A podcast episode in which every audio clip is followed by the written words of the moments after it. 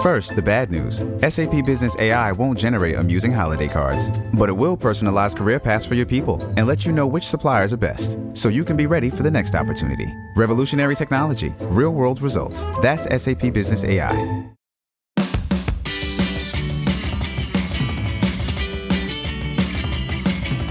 Welcome to Most Innovative Companies. I'm your host, Yasmin Gagne, joined by my producer, Josh Christensen. Hey, Josh.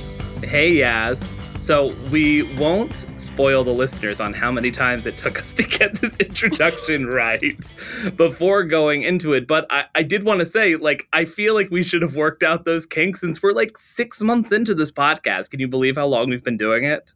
That's actually crazy. It feels like we just started it. Yeah, it feels like we started like two seconds ago. Who's been not to play favorites because it is like picking your children, Oh, but who's been your favorite guest? Who? So we have two very different tracks of guests. We have our guests that are most innovative companies leaders or, or, or business leaders throughout. And then we have our fast company reporter staff guests, which I feel like I can't pick one because they're like my children. But if I did have to pick one, it's Jeff Beer. I think everyone loves Jeff Beer. no, I we love Max, we love Mark, we love uh, our guest today, uh, Liz, who we'll, we'll have on coming on later. They're all great guests. Uh, I man, I really loved your conversation with Jason Blum at Fast Company Innovation Festival, uh, as well as Emma Tammi and and David Gordon Green. You know, I really liked Jens Grede, the CEO of Skims.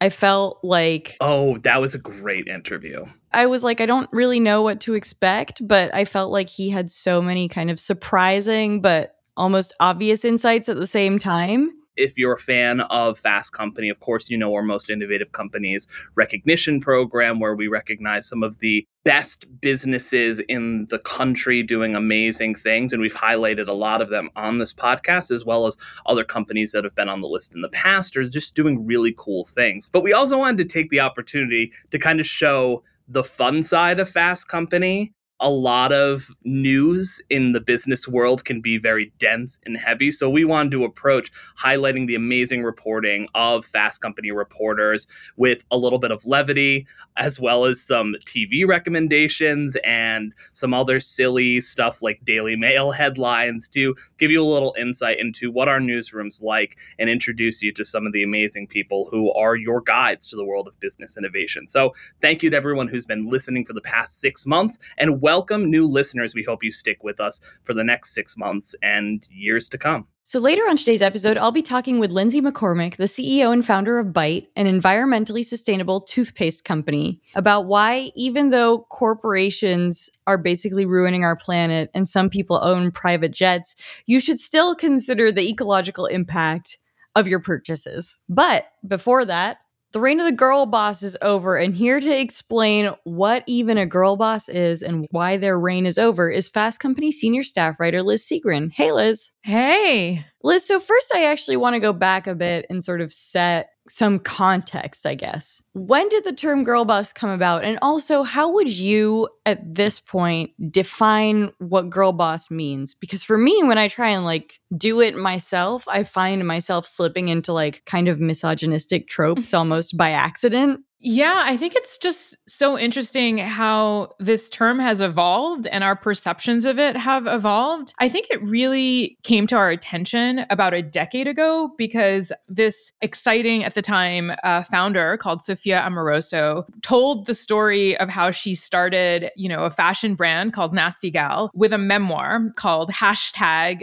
Girl Boss. I remember being in college when it came out and everyone was reading it. It was a good read. I mean, she was talking about how she basically like really liked thrifting and she decided to turn her little thrift business that she started on eBay into a real legitimate company. It was a remarkable story because she actually accomplished that. And not only that, I mean, I think she was trying to show that women could do the kind of exciting entrepreneurial adventures that male founders have done for a long time, right? And she she sort of created a playbook for how, you know, young women could launch businesses that weren't just small businesses, right? Like little eBay, Etsy businesses. That is what Nasty Gal started off as. But the ambition was to create a company that would get venture funding and that could compete with big apparel brands. And she accomplished that. You know, uh, Sheryl Sandberg's Lean In um, had just come out. So we were in this like really exciting moment of female empowerment through business, right? Through capitalism. And I think that that's, you know, it was a really exciting message. Like you and I both were swept up in that. It sounds like, you know, I remember reading both of those books. I think a lot of young women were. But over the past decade, a lot of the women who we think of as girl bosses who started really exciting, you know, large companies like Steph Korey at Away, Audrey Gelman at The Wing, Ty Haney at Outdoor Voices, these women were all sort of lauded as girl bosses, all celebrated as girl bosses. But unfortunately, one by one, their empires were brought down, right? They were taken down by stories about how poorly they were managing their staff and other sort of scandalous stories. And one by one, they've had to leave their companies. And so now I think people really don't like to be associated with that term. You know, when I was reporting the story, all of the women I interviewed wanted to stay as far away from that term as possible. You know, one founder I interviewed called Sali Christeson, who started this amazing suiting company called Argent, said, you know, the girl boss is like a pejorative at this point. It's an insult, and she doesn't want to have anything to do with it. Someone actually once gifted me Sophia Amoruso's coffee table book called Nasty Galaxy, which is so bizarre if you actually read it because it's a it, it, in theory it's like a mood board with some song lyrics and stuff but she also tells a story of a time where she like shat her pants in a car and there's like no explanation as to like how do you expect someone to sub segue into that? Like speaking of messes. Yeah it was like, just nuts. What? I remember being like, "Does this have anything to do with your uh, business? No. Does it have anything to do with your relationships? I don't really think so." Like, isn't that part of it? Like the personal self, like the kind of cult of personality aspects of this, Liz. I remember that book, and I thought it was really hilarious because it was like she wanted to create a whole book based on the pun of like nasty galaxy. Yeah. Get it right? And then she does it have like, anything to do with space? No, but she was wearing a, a spacesuit in the cover and I got to tell you that I kind of my eyes glazed over once I started reading the book and but it was on my coffee table for like I don't know, a good 3 months. What made these girl bosses so compelling, right? Was that they knew how to create kind of a cult of personality around themselves. Sophia Amoruso, for instance, Emily Weiss of Glossier, some of these women were just really skilled at using social media. This was a kind of the beginning of the influencer movement. In one light, these women were really sort of skilled at understanding how to project an image and to gain followers. And what was really cool about it, I think, at the time was that, you know, there are other influencers who are known for just you know their amazing style or you know their beauty regimes or whatever right? But these women were trying to create an identity around being these sort of trailblazing entrepreneurs. And and i think that was a message a lot of us could get behind. But i think the point of my story is that by being so public these women were also easily brought down when things went wrong in their business. And I, another argument that I make in the story is that male founders didn't really feel the need to put themselves out there quite as much. And consequently, when things went wrong at their companies, for instance, right now at Allbirds, right? Like, you know, I don't really know what their families look like, what their houses look like, what their vacations yeah. look like. And Allbirds is clearly, you know, having troubles, but we're not attacking the founders. We're talking about the business failings, right? And so when things went wrong at these other companies, like at Sophia Amoruso's company, she became the target of a lot of that anger and ire and just like scandal in a way that male founders haven't experienced quite as much you sort of can't win because on one level yeah it is misogyny that leads us to like criticize the, these women more on a personal level. On another level it's like they also chose to put their personal lives and share more of their own personalities on social media because we kind of expect that more from women in society because that is like a sort of traditional like performative thing. I also think that there were really important practical reasons for them to put themselves out there it still is really hard for female entrepreneurs to start fast growing businesses, right? Only 10% of Fortune 500 companies have female CEOs, even though women make up nearly half of the workforce. Female founders only get 2% of venture capital. And by being these very publicly facing individuals, like by being sort of celebrities, these women got in the door, right? Like they were able to get a lot of funding partly because people knew who they were and they just had this profile that male entrepreneur heroes like you know Mark Zuckerberg Adam Neumann, the, you know, these other founders that we had sort of turned into heroes, these women were trying to create a profile that was like on par with that kind of image. And I think that these women really felt like, you know, in order to stand out and in order to create businesses that people would care about, they had to put themselves out there in a way that male founders rarely feel like they need to do there's two parts to this that I think about a lot. The three examples that you gave, right, are all like pretty thin, traditionally attractive white women, right? I think that was part of the brand. At the same time, they all did this thing that I really fell for, I'll be honest, where it's like, oh, Audrey Gelman loves nine inch nails. Like, me too. You know what I mean? There was this element of like,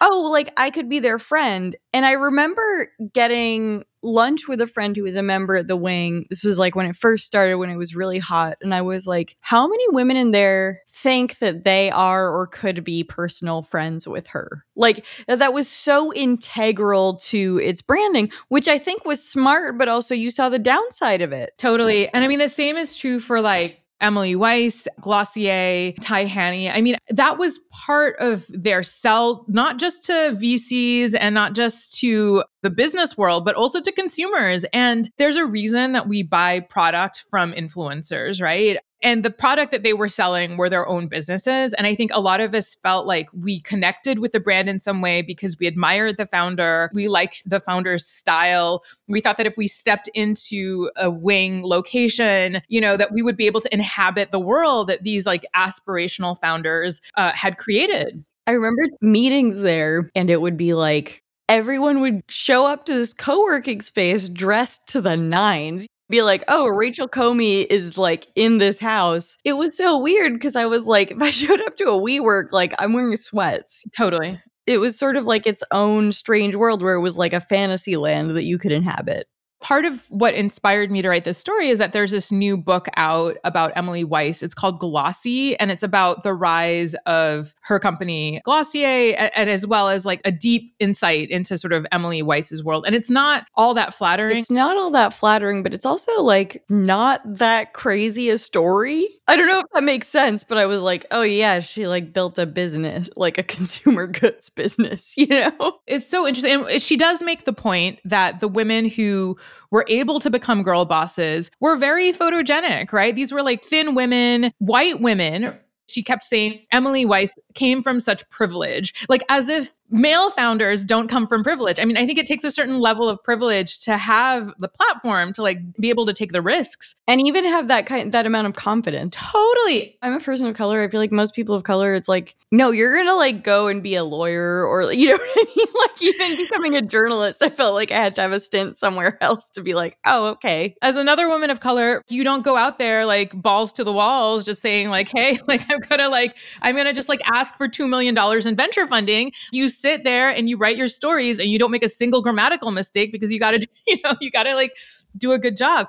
But I also think that there is misogyny here because I think that male founders don't feel the need to put themselves out there in a personal way quite as much because it's easier for them to start these businesses and get the funding that they need. But secondly, the minute that any one of that we could smell the slightest hint of a problem at these companies. Yeah, it was like Schadenfreude. Totally. Consumers were just like, well, like, I guess they're not that perfect, right? And they have such nice wardrobes, right? And they have like such nice nice outfits like but you see they, they also like have problems right? And i don't know it was like a weird situation. Because we had parasocial like fake personal relationship with them. It would be like if your friend did something bad and it's like they were never your friend. Let's be clear like their lives are so different from yours. People didn't sort of like get that And I think, like, so some of the problems that we saw at all of these companies, we saw at male founded companies too. Everybody remembers the big away takedown right before the pandemic, where, you know, Steph Korey, the co founder, was accused of creating a toxic work environment. Yael Aflalo, who is the founder of Reformation, and Audrey Gelman were accused of enabling racism at the company, especially during the Black Lives Matter movement when people were thinking a lot about these issues. It's not like male founded companies did not all have the same problems.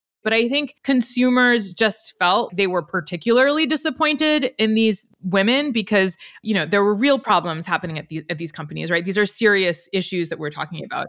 But I think that we also need to acknowledge that there is some misogyny just more broadly in the way that we want female founders to have a public profile and that we also love to take them down. I think the other thing is like when you think about the reasons why some of these businesses suffered, they're actually all quite different, but we still lump these women in the same place. Outdoor Voices seems to have been poorly managed on the business side. And honestly, they had a model that, like, as soon as other companies could copy their styles, it was sort of unclear how they were going to get better. Away had like a abusive work environment. I would argue like men do that all the time and do not get that level of like slacks leaked everywhere. The wing, I think, donated a lot of money to Black Lives Matter movement while laying off all their staff and not giving them compensation. Reformation, I think Yael Aflalo didn't want to include plus size models or women of color or something like that. There was an issue with their models. And when you think about all those issues, you're like, these are very different. Right. But we still think of these women in the same bucket, which is so strange to me. That's true. I mean, we just see them as all female founders. So I think in the same way that it was easy to take down individual founders because they had a kind of a public profile, it was easy for us to take down these women because they were in the category of woman reading the Glossier book, especially, one thing that I felt the book did some justice to. These women were incredible brand builders. Say what you want, but like, my God, building that brand, building that showroom, the loyalty. Like, I interviewed some people from Glossier like during our innovation festival. I was like, I don't know who's going to show up actually. I'm not totally sure who the Glossier customer is as an aging millennial. And it was packed. It was packed. And people had questions. People were so excited to be there. And I was like, oh, say what you want, but that is a testament to the power of the brand. And I think you could say that about a few of these businesses. I mean, Away did this amazing thing, which is that they took this super boring commodity product, right? Which is this the suitcase, and they turned it into this cool item. When you saw somebody with an Away suitcase at the airport, you would be like, oh, like that's an Away suitcase. And true. Nobody does that with Samsonite or like American Tourister, right? Like, I mean, so they created a cool product and a brand around something that was super boring. I really want a Samsonite Samsonite to become like the new Birkin bag. oh my god! Yeah. I'm sorry, I gotta check in the back to see if we have any more Samsonites. know, right? But no, but you can't even imagine a world where that's the case, right? And it's like Away oh, no. did that, and they they sold millions of suitcases. I mean, that's pretty cool. And then, I mean, the wing. I mean, okay, for all the the problems at that company, going into a wing location was kind of a spiritual experience. It was beautiful. It was cool. It was also a safe space for women, right? Well, I think the weird thing about the wing, and I do think that uh, one thing I will say about Away and Glossier is like incredible brand building, terrible financials. For real. Yeah, for sure. Like that was the real issue behind it. The wing was so interesting to me because it, and, and I say this like, I totally agree with you. Like visiting the wing early on was like kind of exciting. At the same time, it was like, sort of marketed itself as like a bit of an activist thing and also an expensive co-working space which like now i'm like what were we thinking like I totally agree with you. And yeah, it was it was very exclusionary. I mean, that was like part of the whole thing that kind of brought them down, right? I mean, it was exclusionary to people of color, with people who didn't have as much money. It was expensive. But I do think that there was some value in having a place where women could network with one another. There was a safe space where women could talk to each other, like in the bathroom, and like maybe, you know, come up with new business ideas or find people that you'd want to work with. I mean, I think that was like fundamentally like not a terrible notion. Maybe the execution wasn't that great. Maybe it was too focused on the influencer culture of it all. I mean, the whole place was Instagrammable, right? I mean, like that was the whole point of it. So in this story, I look at companies that were founded around the same time by women who chose not to be as public. You talked about Cuyana, Beauty Counter. What are some others? And Argent, the suiting company, um, Ritual, which is a, a supplement, the vitamin company. company. Yeah, the founders of these brands are not household names. And so I was just really interested to see, you know, what happened at these companies, right? Did not having a publicly facing CEO harm them? The women in, in each of these cases said that they kind of wish that they had put themselves out there a little bit more because it was much harder for them to get funding. And they really feel like the cult of personality helped these brands grow uh, faster. The reason that they weren't able to put themselves out there quite as much was because they just didn't happen to be quite as skilled playing the social media game. And actually, you know, when you look at these founders, right, like a lot of them are actually women of color, which I wonder if that plays into it as well. Like the world was just not as excited about seeing a brown founder play the role of influencer starting a company. It didn't like jive with people's idea of what a successful CEO should be. But at the same time, they also said that their companies were less easily brought down because if there were ever any problems, the media just wasn't as interested in taking down a company where like we just didn't really know the main character that well. Yeah. So I think about Cuyana, for example, which had some struggles during the pandemic, as many businesses did, and arguably is like also a consumer goods company that got a, quite a bit of funding. But it's like, that's actually not a very interesting story. Yeah. It's kind of a boring story when you don't have a single person to sort of throw your arrows at. People sort of took pleasure in seeing these women who seem to like have these completely perfect lives like and tearing them down. And we just didn't feel like we needed to do that with these other brands that were were also having t- a tough time. And as a result i think you know the, the brands that i profile in the story you know they've survived these like difficult periods right? And they're all continuing to chug along. And they're still here. And importantly, the founders are still running these companies.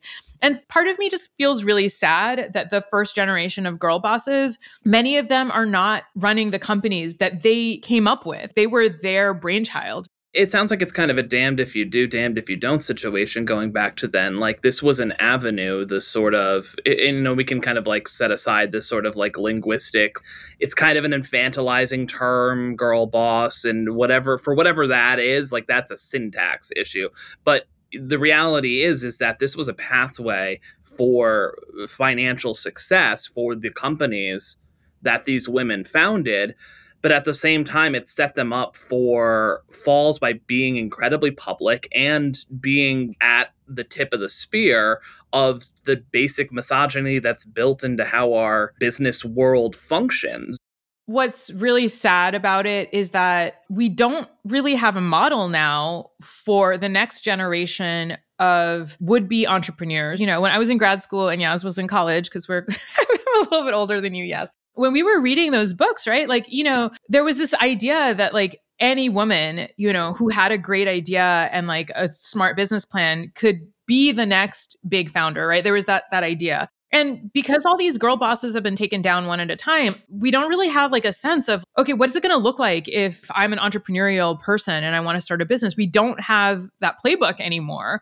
There's a lot of speculation that Emily Weiss might be starting a motherhood related business, and Steph Korey is already Oh my God. Quite possibly starting a motherhood related business. I'm curious, I guess, why you think that is, whether it's just a continuation of their personal brand now that they're older. How do you see that fitting into this whole story? Oh my gosh, I have so many thoughts. What is interesting is that like the first generation of influencers were fashion influencers, right? A few years ago, a lot of those influencers started having children and then all of their content became about like nesting and household stuff and then and then all their baby clothes and all this kind of thing. I guess what's disturbing to me about hearing this is that these founders are continuing to use the playbook of the influencer right? They're following that playbook. It's like the profiles of us as like these go-getter founders and now we're like in a different stage of our life and now we have families and we're going to put that out there. To me it feels like yeah that doesn't seem necessarily like they've learned the lessons from putting you know themselves out there so much right? Uh, and like the problems that that can have on the other hand, like I don't know really like what somebody like Steph Korey is supposed to do next, right? Like she was torn down so viciously, right, in that story. When so many other male founders are also toxic bosses. It's not a new story. It's not, it's like a very common story. And also women tend to get taken down faster because people see them as unlikable, right?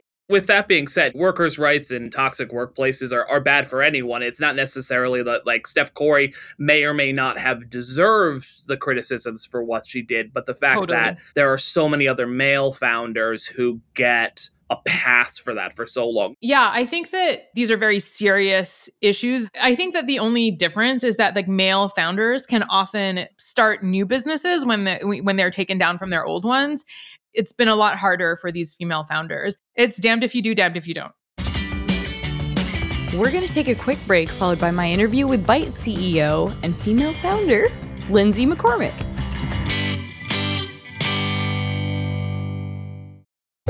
First, the bad news. SAP Business AI won't help you generate cubist versions of your family's holiday photos. But it will help you understand which supplier is best to help you roll out your plant based packaging in Southeast Asia, or identify the training your junior project manager needs to rise up the ranks, and automate repetitive tasks while you focus on big innovations. So you can be ready for the next opportunity. Revolutionary technology, real world results. That's SAP Business AI.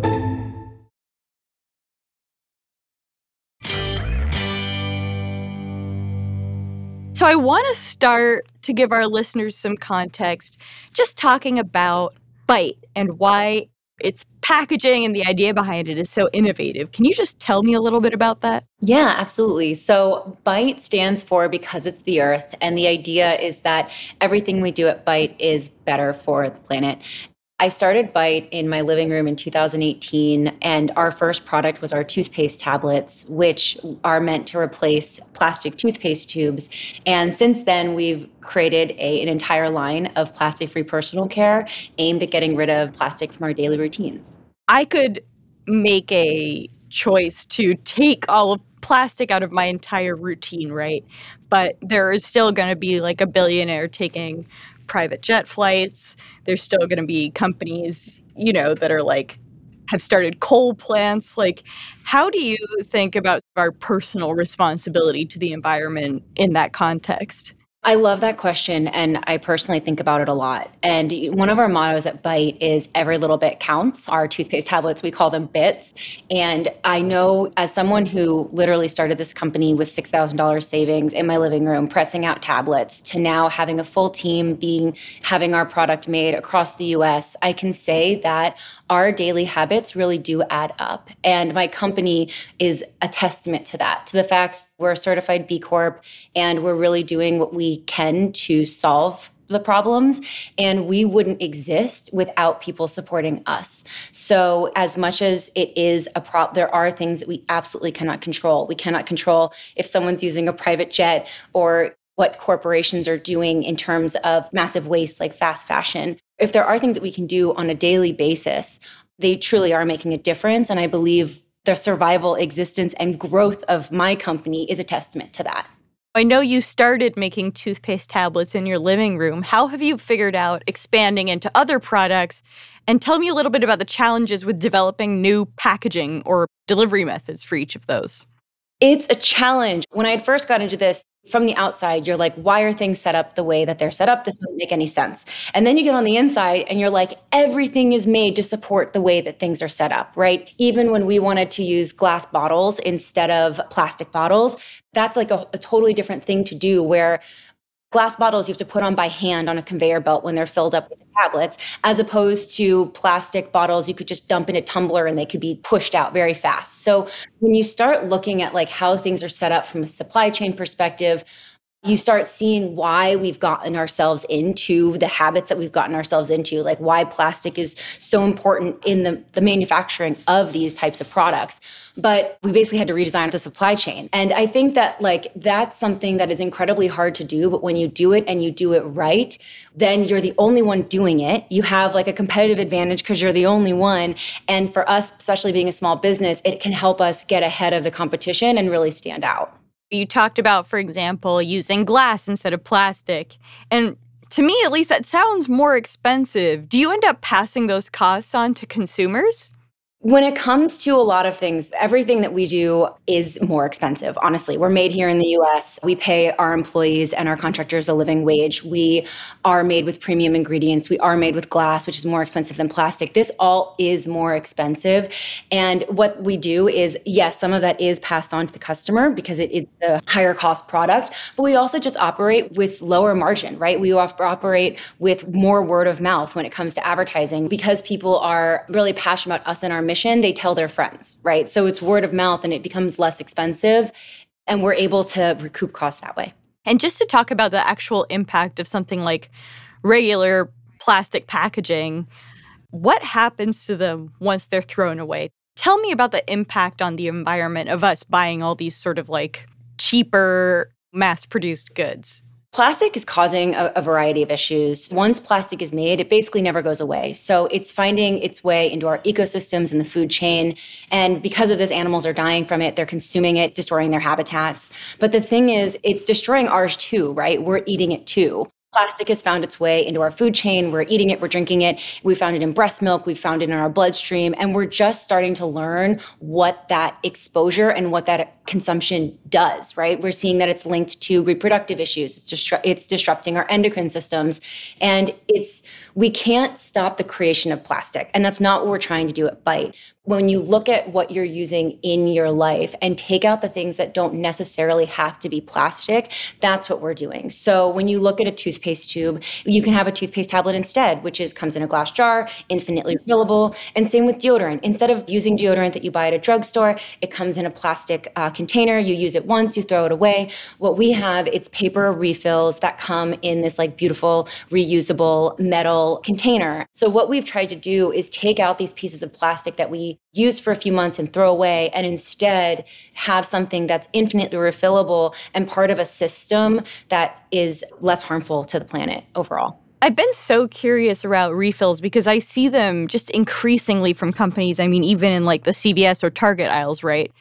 I want to get your perspective broadly on how effective companies' sort of marketing refill systems are. Are customers going back and buying refills for things like deodorant? Yeah, so I would say it's been really exciting to see the customer reception, at least at Bite, of our refill systems and deodorant, especially because we started as a toothpaste company. That is our main product. I mean, we're called Bite, but mm-hmm. our deodorant it has grown very fast, and people keep coming back. When it comes to refill systems, a lot that I see out there are kind of done half-heartedly. It's almost like some exec was like, "We need a refill system because people, yeah, we do," and then they do it, and it doesn't make any sense. And you're like, "Well, people aren't going to come back." Like I used, you know, one of the mainstream deodorants had one that was almost like a popsicle. The way that the deodorant was like, it, it just would break off, right? And so it didn't really make any sense. And then, of course, that product, I don't think it ended up doing well. And so the the problem with that is that then that proves to the bigger companies, hey, people don't want refill systems. But the fact of the matter is, people don't want refill systems that suck. They want refill systems that work. And so when you do give them an option of a product that is better than what's on the market and incredibly easy to refill and looks beautiful on their countertop, they will pay a premium and they will keep coming back. For us, we're a small business. We're bootstrapped. I have no intention of raising money and blowing up and trying to take over the world. Like, we really want to stay small, stay true to the customers that we serve, and continue be, to be able to, to trailblaze so we don't have to make those compromises. But what we do want to do is we want to show the big brands that there's something to be done here. And if you do it right, people will get on board. One point, Bite used palm oil that's no longer the case. You've evolved. How did you solve that problem, or what lessons did you learn from that experience? I'm still very heavily involved in the creation of all of our products. And when we were using palm oil at the very beginning of Bite, it was because I had done research at the very beginning and I had found eco certified palm oil. And from what I had gathered, it was okay to use, right? And so we had that in our original formulated tablets uh, back in 2017 and 2018.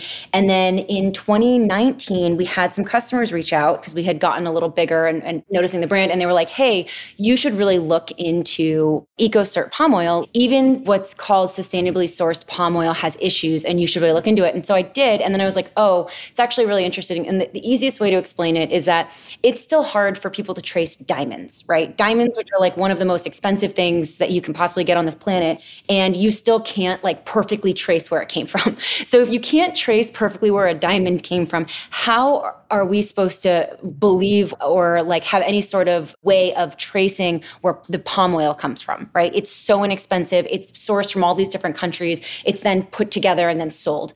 And what I realized was that there was no way to get truly sustainably sourced palm oil. And I'm going to say that with a caveat because there's one brand that I actually really look up to, Dr. Bronner's, and they actually have their own palm oil farms. So they are there, they're on the ground, and they're making sure. I would love to be able to do that one day. We're too small for that. But so then the way that we were doing it is just fine. We're not going to support palm oil. And so we reformulated, we got palm oil out of our, it was in our surfactant, which is our foaming agent. We used a different one and we have used that ever since. And those are the types of things that I think when you create a brand and you create a product that is for a specific type of person, right? Someone who cares about the planet, just like me, then you're going to get people who are really well researched on it who will then give you feedback.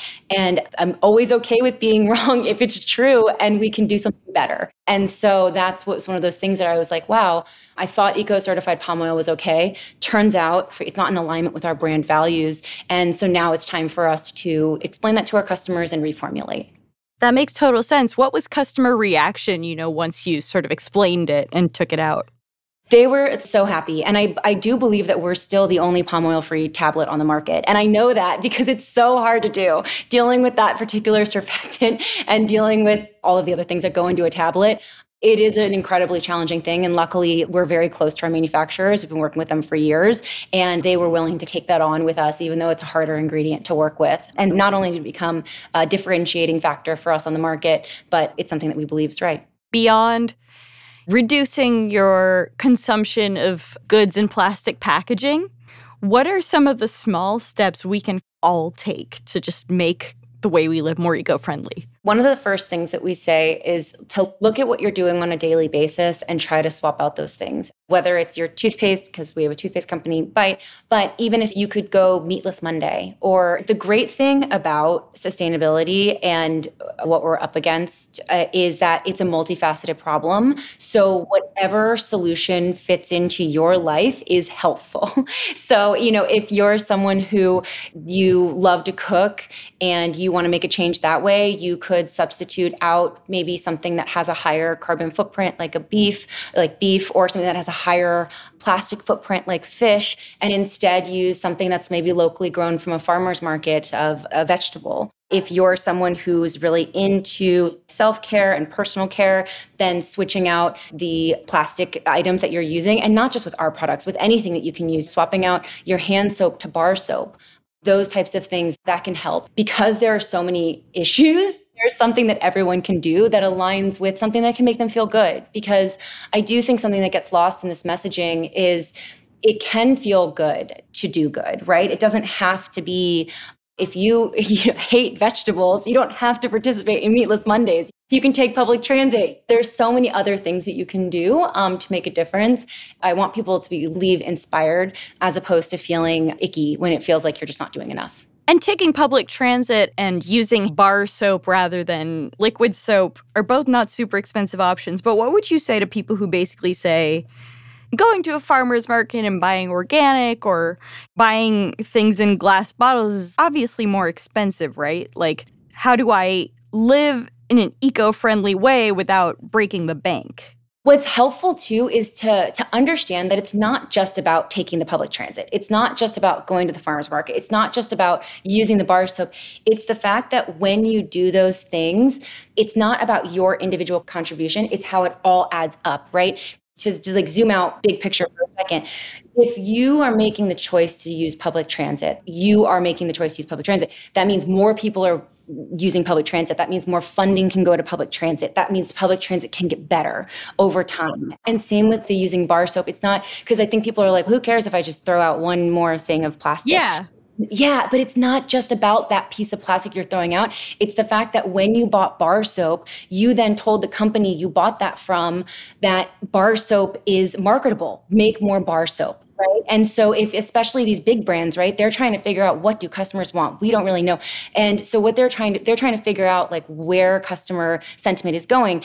And if you're choosing the bar soap version of a soap as opposed to the liquid soap, they're going to see that over time. And those are the types of things. And then they're going to make more bar soap. And so I think like those are the things of the way to look at this. It's not just about your exact action right now, it's about collectively over time really seeing drastic shifts. And I think that it doesn't need to be expensive. It really doesn't. It's not necessarily about the exact thing that you're doing, but it's the fact that when you're doing it, it's almost like you're casting a vote for it. That's a really good way to think about it. Yeah.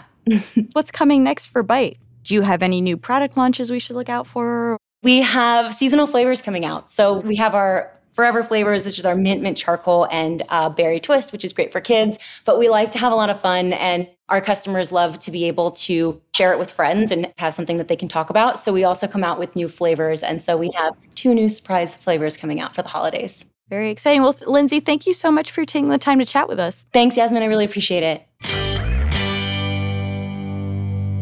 Okay, we are back with Liz, and it's time to wrap up the show with keeping tabs. This is where each of us shares a story, trend, or company that we are following right now. So, Liz, since you're our guest, what are you keeping tabs on? Okay, so I'm super excited about how big secondhand clothing is becoming. Mm-hmm. I know it's mm-hmm. kind of a weird thing to get excited about, but um, I, you know, I, I mostly cover fashion and sustainability, and you know, like over the last like ten years, all kinds of brands have been talking about how like oh yeah we need to become more sustainable we're going to create like better fabrics we're going to get organic cotton we're going to replace the plastic in garments with like recycled plastic right but the real problem in fashion is that we're producing too many clothes right so we're making 100 billion articles of clothing every year for 8 billion human beings on this planet. And that is like way too much right? Yeah. One solution is for brands to start investing in platforms that will allow us to buy products secondhand. Because if they start making money from selling secondhand products, they can potentially stop making as many clothes every year while still maintaining their revenue. And so what's really cool is that like all these brands, you know, are I'm seeing are like beginning to do this. Diane von Furstenberg, for instance, now has a part of her website where you can buy and sell secondhand Diane von Furstenberg dresses. And then there are all these other brands that are doing it as well. Patagonia, Eileen Fisher, my hope is that in a couple of years, it's going to be completely normal for us to buy secondhand clothing in great condition and use it for a long time. And that will allow brands to start manufacturing fewer clothes and that will save the planet. Yay! That would be great. and I say this as somebody like I'm a secondhand shopper and I have a few favorite brands that do have secondhand tabs on their site, like La Linea, but very little gets posted on them which is a problem and I do feel sometimes like it's almost more of a marketing tool for these brands to be like, we're sustainable. And it's like, yo, no one's using this shit though. totally. well, I because so much clothes that people like, I, I mean, like we all shop at fast fashion to yeah. extent. I try not to a lot, but it's just, it's cheap. and it's just like Josh, Josh's Shein addiction. I'm a Shein boy. What? no, I bought a I bought a lot of shirts for shit. I'm gonna stop, I swear. But like H and M shirts, like I, you know, I shop at H and M because you can buy a ten dollar shirt that will disintegrate off your body in three wears. Like this is the reality of the shirts that we have. They're here for a good time, not a long time. That's kind of what it is. Josh, what are you keeping tabs on? So I have another reality TV show suggestion. Uh, I don't Yay. know if you've heard about this new um, franchise on Bravo called the uh, Real House Members of. Federal Hill. It's what? Sorry, I, that's a bit of a misdirection. It's I'm following the Speaker of the House drama that oh. has been straight out of a reality TV show. For anyone who hasn't been, who's been living under a rock, the Speaker of the House, Kevin McCarthy, was ousted by his Republican cohorts, mainly Matt Gaetz led um, right wing psychopaths. AKA Jimmy Neutron. AKA Jimmy Neutron. That's true. He does have the hair uh, yep. of that. Um, anyways, terrible person Matt Gaetz, led a revolt against terrible person, Kevin McCarthy. And now there's no Speaker of the House at a time when a lot of shit needs to be done. And it was all over. The two strikes for Kevin McCarthy was he didn't collapse the economy by uh, not raising the debt ceiling, and he didn't collapse the economy by shutting down the government and cast a, a 45 day continuing resolution. So it's just it's just the worst people. If there weren't such dire consequences, there would just be like so much like joy in watching the like the worst people in the world fight with each other and just being able to sit on the side and watch the drama with your popcorn. So you're keeping tabs with politics, is what you're trying to say. I'm keeping tabs with politics. I am. If it were at on least I- TV, everybody would be like better looking at least. everything's just a little bit wrong about a Republican male congressman. Like there's just like Yeah. a lot of them have like the hallmarks of like a traditionally attractive person, but then there's just something Yeah. uncanny valley about it. I think that's accurate. It's just off. Yeah. anyway, So basically, you're saying that America would be more engaged in politics if they were better looking and had better stylists. No shit, Liz. exactly. Yeah. Okay. Well, that's the solution. I think we've solved we've solved the climate crisis and we've also solved politics, and both really are about fashion. And misogyny. So Yes. we're So- good. Yep. We're good. That's- We're good. that's- Next We're good. that's all- problem. That's all we need. Yes. What are you keeping tabs on? So I have two. I'm going to begin with the first one. It's a Daily Mail headline, and um, Oh, I, God, I just every wanted time. to read it. I wanted to read it for the pun. Yellow stain. Kevin Costner appears to have an unfortunate spill over lunch as he sports wet patch on trousers, leaving Western themed restaurant. I will leave that there. That's the Oh, reporting we need. That's boots on the ground, baby. That's really service journalism at its finest. What's your real keeping tab? My real keeping tabs is um, Sam Bankman Fried's trial is ongoing. Oh, we God, have yeah. Stephanie Clifford. She's a novelist. She's a court reporter. She's amazing, covering it for Fast Company. So I have been reading everything she posts, and she'll post about everything from like his haircut to like the arguments made by the prosecution. So really something for everyone in there. I think the trial is fascinating, and yeah, I think you guys should go check it out on fastcompany.com. And I think we can end it there. That's it for most innovative companies. Liz, thank you for joining us. Thank you for having me. This was so much fun. And hopefully, in the one year celebration, I will make it to your like top three favorite guests. That's my hope. Yeah. Josh has like um, you know when you had MySpace top friends and you'd like move them around every night based on who your best friends you like. I'm rank just them? obsessed with Jeff Beer. I, I just. I mean, I'm, a- obsessed I'm with him too. Yeah, I'm, I'm- obsessed with him too. Number one fan in the Jeff Beer fan club. I don't play favorites with our staff. Thank you. Thank you. Yeah, I appreciate that too. Our show is produced by some other favorites, Avery, Avery Miles and Blake Odom. Mix and sound designed by Nicholas Torres, and our executive producer is Josh Christensen. Remember again to subscribe, rate, and review, and we'll see you next week.